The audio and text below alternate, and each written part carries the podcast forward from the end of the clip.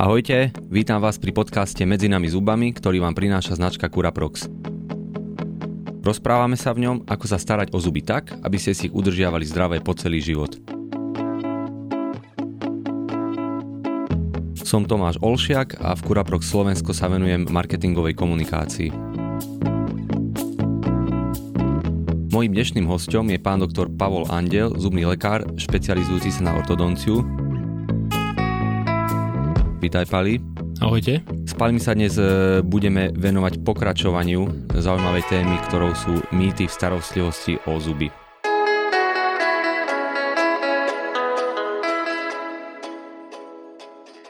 Takže hneď začneme veľmi zaujímavým mýtom a síce medzizubné priestory nám najlepšie vyčistí medzizubná niť. Aj zo svojho okolia to mám trošku navnímané, že stále sa ľudia dosť delia na tým dentálna niť a tým medzizubná kevka tak za koho kopeš ty? Tak to je zložitá otázka, aj keď e, pomerne s jednoznačnou odpovedou. Keď si predstavíme anatómiu, a samotný podcast je medzi nami zubami, takže ideme sa pozrieť medzi zuby, tak e, ten priestor medzi dvomi zubami, predstavte si ho ako stan. On presne taký istý tvar má taký ten klasický e, stan trojuholníkový, aký poznáme aj z rozprávok, nie teraz tie iglu. A tento priestor musíme vyčistiť. Tam hore kde je striežka toho stanu, tak nad ním je vlastne ten bod, kde sa tie dva zuby dotýkajú. Toto sa volá bod kontaktu. A bod kontaktu nepotrebuje čistiť. Prečo? No tam, kde sa dva zuby dotýkajú, keďže každý zub má nejaký mikropohyb, žiadny zub nie je úplne pevný, tak vlastne v tomto mieste nikdy nedochádza k narasteniu zubného povlaku do takej hrúbky, aby mi mohol urobiť nejaký problém, či už na zuboch alebo na ďasnách tie problémy vznikajú tesne pod tým bodom kontaktu. Keďže zubná niť ľahko prechádza cez bod kontaktu a potom sa vlastne ako keby zanorí alebo zaborí do takej tej masy povlaku medzi zubami, tak uh, už asi chápeme, že zubná niť nám najlepšie vyčistí práve to miesto, ktoré to až tak moc nepotrebuje. A z pohľadu efektivity tým pádom medzizubná kevka prináša oveľa väčší efekt v zmysle vyčistenia tohoto priestoru. Takže keby som si mal rozhodnúť medzi niťou a kevkou, tak jednoznačne volím medzi zubnú kevku. Sú však občas aj situácie, kde zubnú niť potrebujem. To znamená, že nemôžem povedať, že zubná niť je pomôcka, ktorá by vôbec nemala miesto v kúpeľni, ale naozaj z hľadiska ako keby porovnávania efektivity je to jednoznačne v prospech medzi zubnej kevky. Inak teraz mi napadlo, dentálna niť má super využitie aj v kuchyni. Ja som minul videl také super video, ako sa dentálnou niťou veľmi e, luxusne dá nakrájať melón na presne také tie trojuholničky, čiže kľudne si to poslucháči môžu skúsiť potom niekde vyhľadať.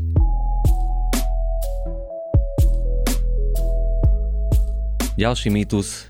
Krvácajú mi ďasná, vyrieším to pastou proti krvácaniu. Krvácajú mi ďasná, kúpim si pastu proti krvácaniu. Ja by som trošku ešte nadviazal na ten medzubný priestor, pretože málo z nás vie, že krvácanie ďasien začína práve v medzizubnom priestore. Prečo je to tak? Je to tak preto, lebo medzizubný priestor je presne to miesto, kde vlastne, ak sa nám zachytia zbytky potravy alebo aj zubného povlaku, tak tam vlastne on môže nerušene prebývať a ako, aj keď sa to možno nebude príjemne počúvať, ale hniť. Pretože zoberme si, prečo dávam potraviny do chladničky? No preto pri nižšej teplote vydržia dlhšie. V ústach máme 37 stupňov, čiže je tam teplo, je tam vlhko a keď sa vám vlastne zachytia zbytky potravy medzi zubami, tak tam veľmi rýchlo hníjú. No a práve toto hnitie a práve to, že tie baktérie, ktoré to celé spôsobujú dostatok času, tak cez ten medzizubný priestor spôsobujú vlastne to, že vzniká zápal medzi zubami. No a jedným z prejavov zápalu je krvácanie. No a tak komu by bolo krvácanie príjemné? To znamená, keď zistím, že mi ďasna krvácajú, tak chcem to vyriešiť. Chcem, aby nekrvácali. A zase, keď sa vrátim k tomu obchodu so šťastím, tak najlepšie, aby mi dali na to nejaký liek. Dajte mi prosím vás niečo na krvácanie ďasien. No a výrobcovia sa zamerali na tieto výrobky, no a popridávali látky, ktoré vlastne stiahujú cievy, majú tzv. vazokonstrikčný efekt. No a tým pádom vlastne tie malé cievočky, ktoré sú okolo zubu sa stiahnu, ďasná prestávajú krvácať a my sme spokojní, pretože ďasná nám nekrvácajú. Len by sme si mali vlastne uvedomiť, Ešte prečo tam tá krv je? Postavme otázku inak, že krvácajú zdravé jasná? Nekrvácajú. Krv je známkou toho naozaj, že niečo sa deje. Napríklad porežem sa, tak v podstate úplne automaticky očakávam, že sa objaví krv, pretože viem, že som to tkanivo poškodil. A pri ďasnách si nevedomujem, že ja si ich vlastne poškodzujem tým, že nečistím taký ten prechod medzi ďasnom a zubom správne. No a že tie baktérie, ktoré produkujú kyseliny a toxíny, tak vlastne dopomôžu k tomu, že ti ďasná krvácajú. To znamená, že tie baktérie spôsobia zápal a potom prejavom toho zápalu je krvácanie. Ja to tak rád vysvetľujem, že ten žliabok okolo zubu, to kde sa vlastne to ďasienko vyhrňa na zub, tak si predstavte ako doslova vojnový zákop, kde prebieha neustále taká mikrovojna medzi baktériami a medzi imunitným systémom. Ako náhle sa nám tam tie baktérie začnú hromadiť, začnú produkovať viacej toxínov, ako sme schopní, alebo ako je telo schopné nejak eliminovať, no tak sa nám snaží nejakým spôsobom pomôcť. Ako nám môže pomôcť imunitný systém so špinavými zubami? No iba tak, že pošle do tej blízkosti viac krvi, ktorá obsahuje protilátky, ktorá obsahuje biele krvinky, makrofágy a tak ďalej a snaží sa vlastne nám pomôcť v zásade my pošleme celú armádu toho, čo máme, na to boisko, do toho zákopu. No a pokiaľ my tento signál vnímame ako že nám to škodí, že je tam tej krvi príliš veľa a stiahnu sa tie cievy, no tak automaticky my vlastne potlačíme tú imunitnú pomoc, ktorú tam naše telo poslalo. My v zásade bojujeme proti vlastnému imunitnému systému tým, že používame rôzne ústne vody a rôzne pasty s vazokonstrikčnými prísadami. Keby bolo na mne, tak ja by som tieto výrobky v podstate asi aj zakázal, pretože oni len maskujú problém. Nám síce ďasná nekrvácajú, ale stále tam ten problém máme. Čiže je to niečo ako keby, že si vypneme taký poplašný systém nášho tela, taký alarm. My ho len vypneme, ale to neznamená, že ten zlodej sa nám domov nedostane. Nie doslova do písmena. Náš imunitný systém je ako keby výborný strážny systém. Výborný. Ako náhle niekde zistí nejaký problém, tak sa snaží automaticky reagovať. A teraz si predstavte, že vy ste investovali, nemuseli ste investovať, dostali ste ho, výborný obranný systém, ktorý začne signalizovať, je to ako čidlo na požiar, že naraz začne hlásiť a to hlásenie je práve to krvácanie. To krvácanie je presne to, že je tu problém, prosím ťa, daj na to pozor, niečo sa tu deje a my namiesto toho, aby sme si uvedomili, že zdravé ďasna nekrvácajú, to znamená, že máme nejaký problém, tak my hľadáme nejaký prostriedok, ktorým toto hlásenie vypneme, lebo nás obťažuje. Nás obťažuje to, že nám hlási sirena problém. No dobre, tak e, vravel si o tom, že ako vzniká zápal, že len pasta proti krvácaniu nám nepomôže, ale teraz teda buď macher a povedz nám, čo nám pomôže, ak sa toho zápalu zbavíme. No, nesmieme byť leniví, to je celý problém. Keď naraz zistím, že mám o 10 kg viacej, ako by som mal podľa tabuliek mať alebo niečo podobného, no tak môžem povedať, že fíha, no tak čo teraz s tým môžem? No môžem začať cvičiť, hej, môžem sa zamyslieť nad tým, že čo viedlo k tomu, že mám o 10 kg navyše. Takže úplne jednoduchá vec, ktorá nás nestojí vôbec nič z pohľadu financií, pretože my nepotrebujeme žiadnu zázračnú látku v žiadnej paste alebo ústnej vode, je proste zobrať kevku a ísť čistiť. To znamená, zápalu sa vyslovene zbavím len pravidelným odstraňovaním povlaku z tých miest. A koľko to zhruba trvá? Týždeň, dva, mesiac? Kým prestane krvácanie bez toho, že by som ho umelo potláčal nejakými pastami proti krvácaniu? Výborná správa je, že za bežných okolností, keď zmením prístup k zubom, to znamená začnem čistiť správne a začnem použiť medzizubné kevky, tak väčšinou to trvá 3-4 dní, maximálne týždeň. To znamená, že veľmi rýchlým testom ja prídem na to, že ja som schopný sa vyliečiť bez akejkoľvek zázračnej látky. Bez toho, že by som investoval niečo do týchto prípravkov. No ale zároveň si treba uvedomiť, že ono je to niekedy ako s behaním, že človek začne behať a už bol jedenkrát, dvakrát, trikrát, naraz dneska trošku prší, už sa mi nechce a to znamená, ja musím vydržať v tom, čo som začal robiť. A ako náhle to umývanie zubov znovu začneme lajdačiť, tak ten zápal sa vie veľmi rýchlo vrátiť. Je to pomerne dynamický proces. To znamená, že za 3-4 dní sa môžem zbaviť zápalu, maximálne teraz za týždeň, ale rovnako rýchlo sa viem zase vrátiť k tým zápaleným ďasnám. Jednoducho, keď to tak zhrniem na záver k tomuto mýtu, tak ako je pre nás automatické každý deň si čistiť zuby zubnou kevkou, tak by to malo byť aj medzi zubkou. Jednoznačne. 8 kazov z 10 a takmer 100% zápalov pochádza z medzizubného priestoru Ja ho dokonca tak rád volám, že to je taká tá naša pandorína skrinka zubná. To znamená, že tie ochorenia, ktoré vedú pacientov do našich ambulancií, tak sú na 80-90% ukryté medzi zubami a to je presne ten priestor, ktorý mnohí z nás vynechávajú, pretože povedia, že vedia si zuby umývam, mám doma kevku, mám doma nejakú super pastu a tak, ale pokiaľ k tomu naozaj nepribudne tá medzizubná kevka, tak eh, ten boj skôr alebo neskôr prehráme.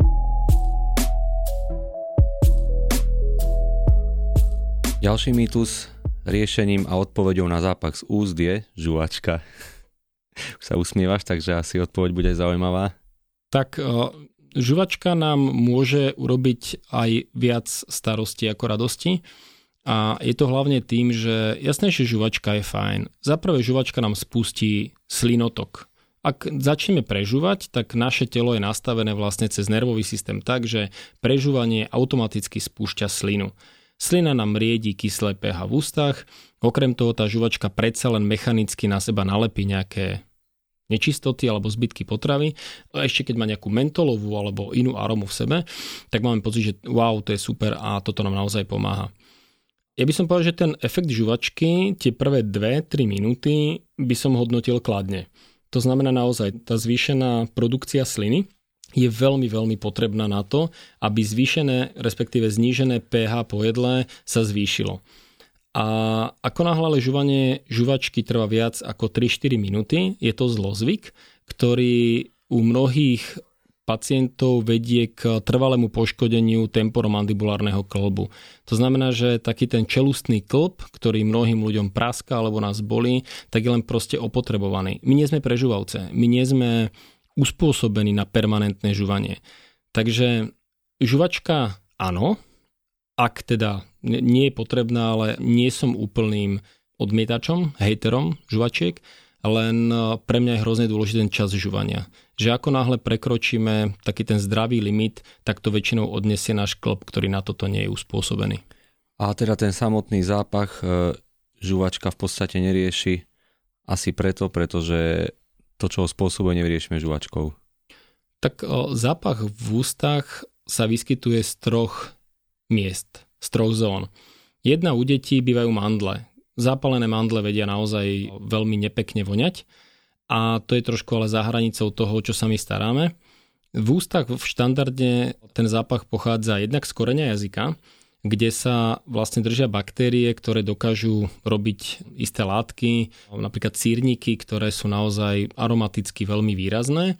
A toto je také jedno z veľkých miest, odkiaľ sa šíri zápach v ústach. Druhé miesto je medzizubný priestor.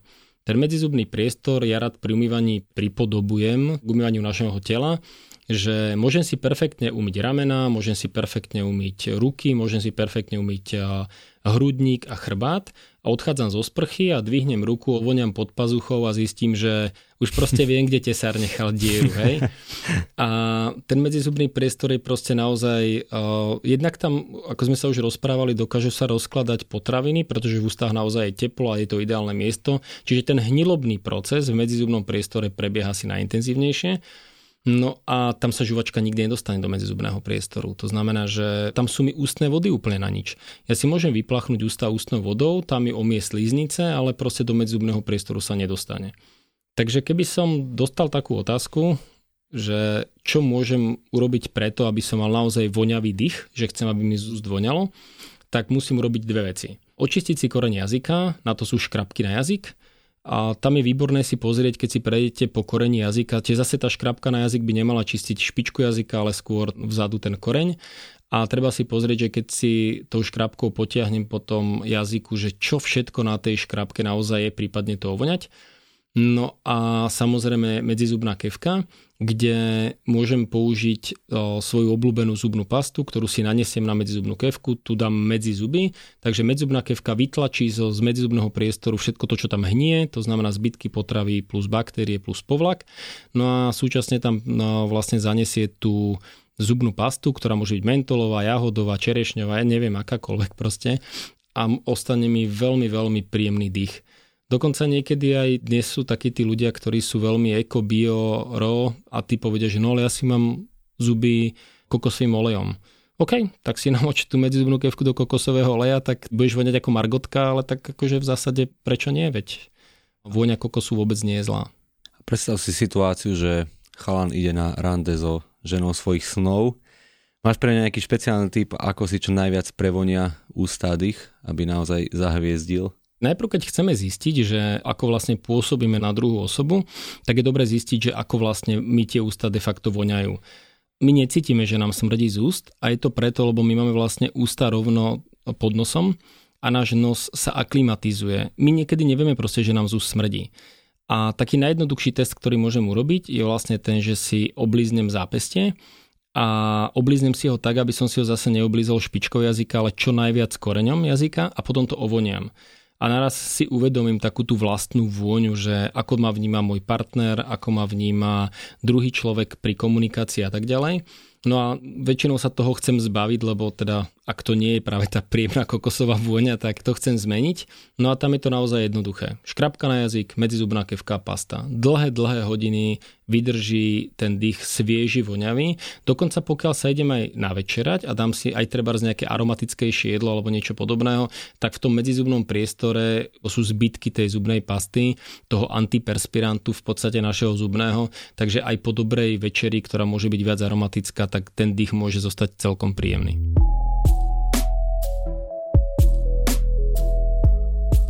A posledný mýtus, na čom je zubná kevka, stačí mi ústná voda. Ja si pamätám aj nejaké 2-3 roky dozadu reklamu v televízii, ktorá vyslovene vravala, že použitie e, našej ústnej vody vám odstráni viac baktérií ako použitie zubnej kevky. Ako už netaký sedľacký rozum spustil kontrolku, že tu asi niečo nesedí. Tak čo si o to myslíš ty? Existuje nejaký tekutý prípravok, ktorý nahradí mechanické čistenie? Tak záleží zase od toho, že na akom leveli som nastavený, lebo vlastne rýchle vyplachnutie úst mi môže priniesť na chvíľku istú úľavu. To znamená, že naozaj keď použijem nejakú silne mentolovú alebo nejakú ochutenú vodu, tak môžem mať chvíľku pocit, že som prerazil ten hnilobný proces, ktorý je medzi zubami alebo prípadne naozaj tie nie úplne voňavé baktérie z korenia jazyka, ale ono to veľmi, veľmi rýchlo vyprchá. To znamená, že z dlhodobého hľadiska ústnej vody použité za kozmetickým účelom nemajú absolútne žiadny zmysel. Trošku inou témou sú vody, ktoré používame niekedy na odstránenie istých problémov v ústach a ktoré sú tzv. terapeutické, ktoré používajú zubní lekári a dentálne hygieničky napríklad v istých fázach ošetrenia pacienta na urýchlenie hojenia alebo lepšie zvládnutie zápalu, ale štandardne ako keby denné používanie ústnej vody sú vyhodené peniaze a nezriedka dokonca aj z chemického hľadiska ako keby... Nevedia narobiť viac škody ako osohu? Tak, doslova do písmena. A je teda investícia do ústnej vody automaticky len vyhodenie peňazí, alebo sú prípady, keď ústna voda vie mať nejaký zmysel pre človeka? Tak tie terapeutické ústne vody zmysel majú. Máme ústne vody, ktoré napríklad po chirurgických zákrokoch, trebárs keď sa vyberajú zuby múdrosti, alebo po zavedení implantátov, trebárs po hĺbšom čistení na dentálnej hygiene, vedú k tomu, že tie ďasná sa jednak rýchlejšie hoja a jednak tá voda dokáže dať vlastne ako keby taký protektívny film, ochranný film na tie ďasná, aby nedošlo možno k sekundárnemu zápalu alebo k zápalu tým, že sa tam usília nejaké baktérie. Takže sú ústne vody, ktoré na doporučenie lekára alebo dentálnej hygieničky nám urobia že veľmi dobrú službu.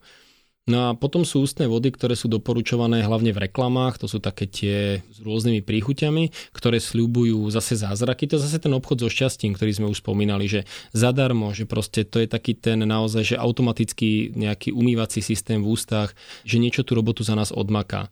V podstate zatiaľ neexistuje na svete firma, žiadna firma na svete to nemá, že by mali takú ústnu vodu, ktorá by dokázala rozpustiť ten bakteriálny mikrofilm, ústnu vodu, ktorá by dokázala rozpustiť tie hnívce zbytky potravy tak, aby nepoškodila zuby a ďasná. Takže je to len zase, predáva sa taký sen, ktorý všetci chcú. Ja nepoznám nikoho, kto by nechcel mať zdravé zuby. A optimálne naozaj zadarmo. Že nečistiť, proste len dvakrát sa nadýchnúť, alebo teda dvakrát vypláchnúť a mať z toho veľmi dobrý pocit. Taký veľmi jednoduchý test, ktorý vám dám, je ten, že ak by ste mali medzizubnú kevku, doma a kúpite si nejakú ústnu vodu. Tak povedzme, že celý deň pobehujete kade tade, konzumujete potraviny, večer príjete domov, vypláchnete si tou zázračnou ústnou vodou a keď chvíľočku počkáte, kým odoznie taký ten príjemný parfémový efekt, pretože ten mentol predsa len niečo prináša pocitovo, potom zoberieme medzizubnú kevku, vložíme si ju optimálne, moje obľúbené miesto je dole medzi 6 7 medzi dva veľké zuby, ktoré tam sú. Prejdeme s ňou z jednej strany na druhú, vyberieme a ovoniame, tak naraz pochopíme, že tá ústna voda tam nebola. Že to proste cítime z tej kevky. A vtedy už vieme, že sme boli oklamaní a ja pevne verím, že pochopíme, že tá medzizubná kevka má pre nás úplne iný prínos ako akákoľvek ústna voda z reklám. Oklamaní určite neboli naši poslucháči pri dnešnom podcaste. Ja len pripomínam, ak sa vám dnešný podcast páčil, tak to bolo pokračovanie témy mýty v starostlivosti o zuby, takže určite, ak vás to zaujalo, vypočujte si aj prvú časť.